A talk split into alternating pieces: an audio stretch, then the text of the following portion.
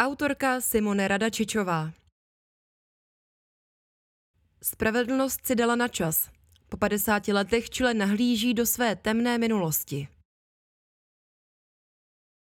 Čilský prezident Gabriel Boric podepsal plán, který má urychlit a usnadnit pátrání po obětech režimu Augusta Pinocheta.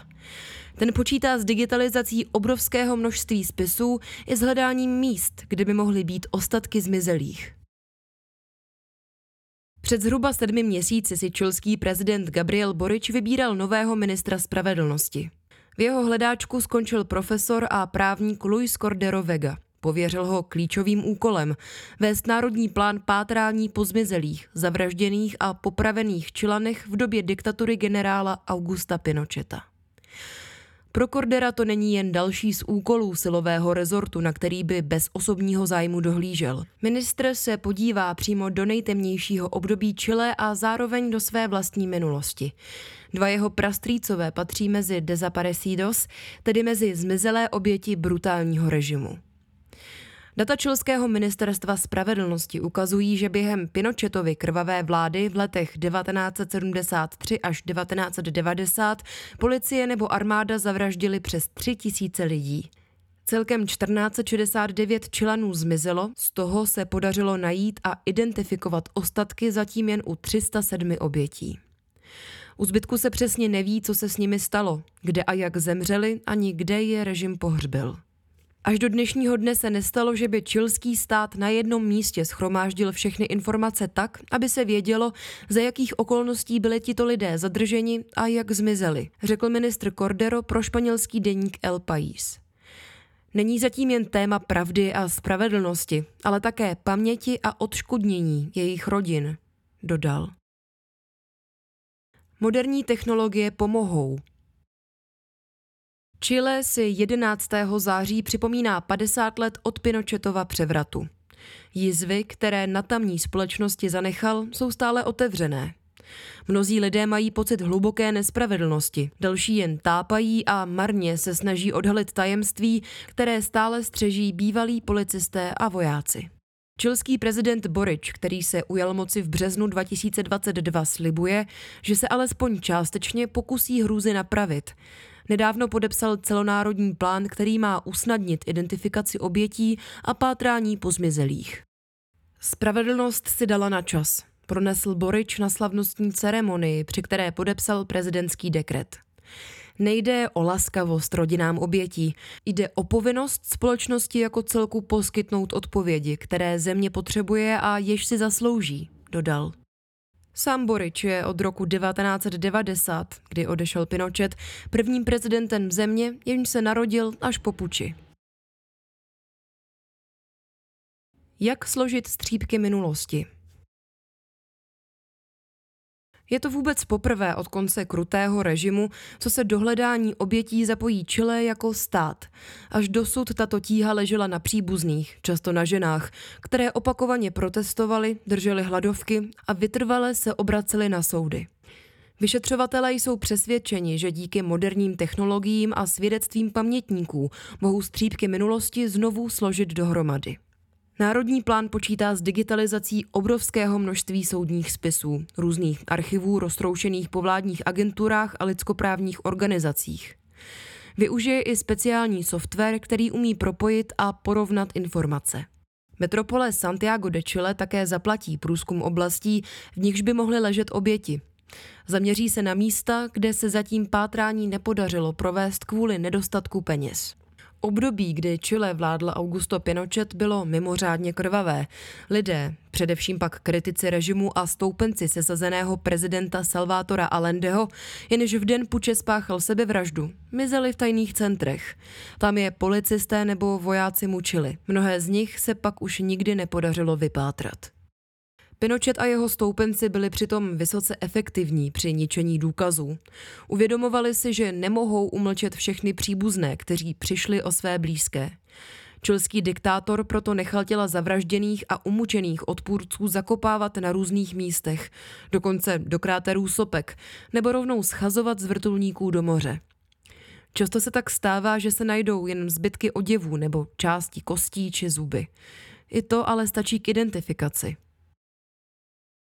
Kdo střeží tajemství?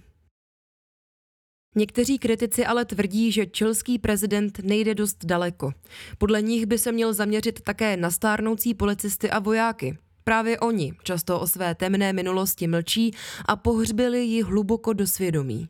Mají ale stále velmi cené informace, na které mnozí čilané zatím marně čekají. Je to hra s časem. Postupně umírají jak příbuzní, tak dřívější mučitelé. Samozřejmě, že odpovědnost nesou vysoce postavení důstojníci armády. Co udělali s těly? Klade si otázku Carlos González, který byl během Pinochetovy diktatury mučen. V armádě do dnešních dnů převládá tzv. pacto de silencio, tedy neformální dohoda o tom, že bude mlčet o své minulosti. Její příslušníci popírají, že by existovaly ještě tajné archivy, které by mohly vydat veřejnosti. Tvrdí, že byly zničeny. Tomu ale řada aktivistů nevěří. Právník Nelson Kaukoto, který se tomuto tématu dlouhodobě věnuje, je přesvědčen, že klíč leží u bývalých nízko postavených policistů, odvedenců nebo spolupracovníků z řad civilistů. Podle něj si možná nevzpomenou na tváře a jména zavražděných, mohou ale vypovědět, kde leží jejich ostatky. Stát musí být aktivní a jít přímo k ním domů.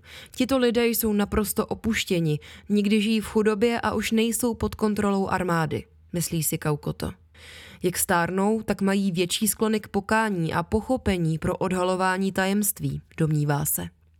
Většina z policistů a vojáků, kteří se podíleli na mučení a potlačování opozice a kritiků režimu, přitom nikdy nestanula před soudem. Systém Chile několik desetiletí paralizoval zákon o amnestii z roku 1978, který ochraňoval členy armády a policie před stíháním za zločiny během převratu a v následných letech vlády vojenské chunty. Změnilo se to až postupně díky pozvolným reformám, kdy soudy přestaly brát Pinochetovu amnestii v potaz. Zasloužila se o to například bývalá prezidentka Michelle Bachelet, která byla sama v době diktatury mučena a nakonec odešla na několik let do exilu. Tamní nejvyšší soud vydal přes 640 rozhodnutí a poslal za mříže stovky lidí. Sám Pinochet zemřel v roce 2006 ve svých 91 letech. V Chile ale nikdy nečelil spravedlnosti a nemusel se zodpovídat ze svých činů. Lehký dotyk ruky zákona přesto jednou pocítil. Když odjel v roce 1998 na léčbu do Velké Británie, španělský soudce Baltazar Garson požádal tamní orgány o jeho zatčení a vydání do Španělska. Na základě obvinění z genocidy a zločinu proti lidskosti.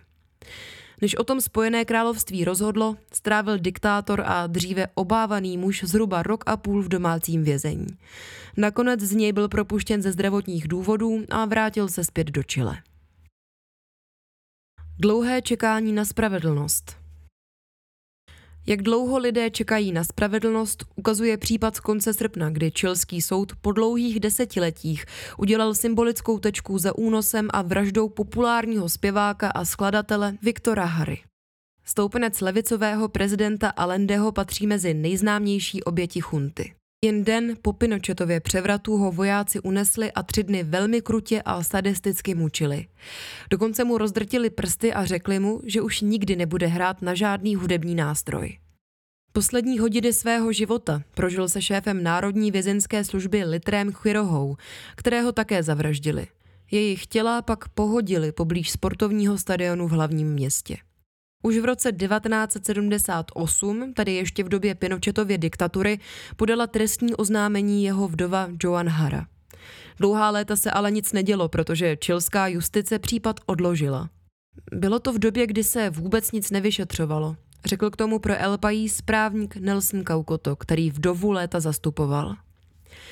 Justice případ otevřela až po roce 2000 a začal ho na vrahy, Obžalovaní si verdikt poprvé vyslechli v roce 2018.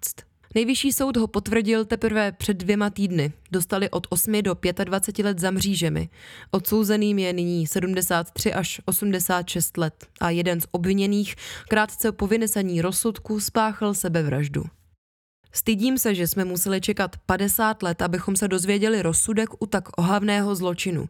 Musíme ale vzít v potaz také další faktory.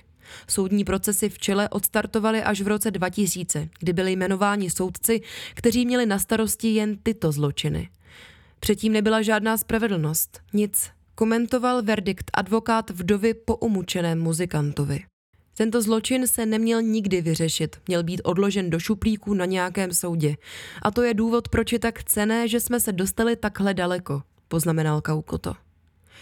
Finálního rozřešení se tak po dlouhých desetiletích dočkala i dnes 690-letá Joan Hara.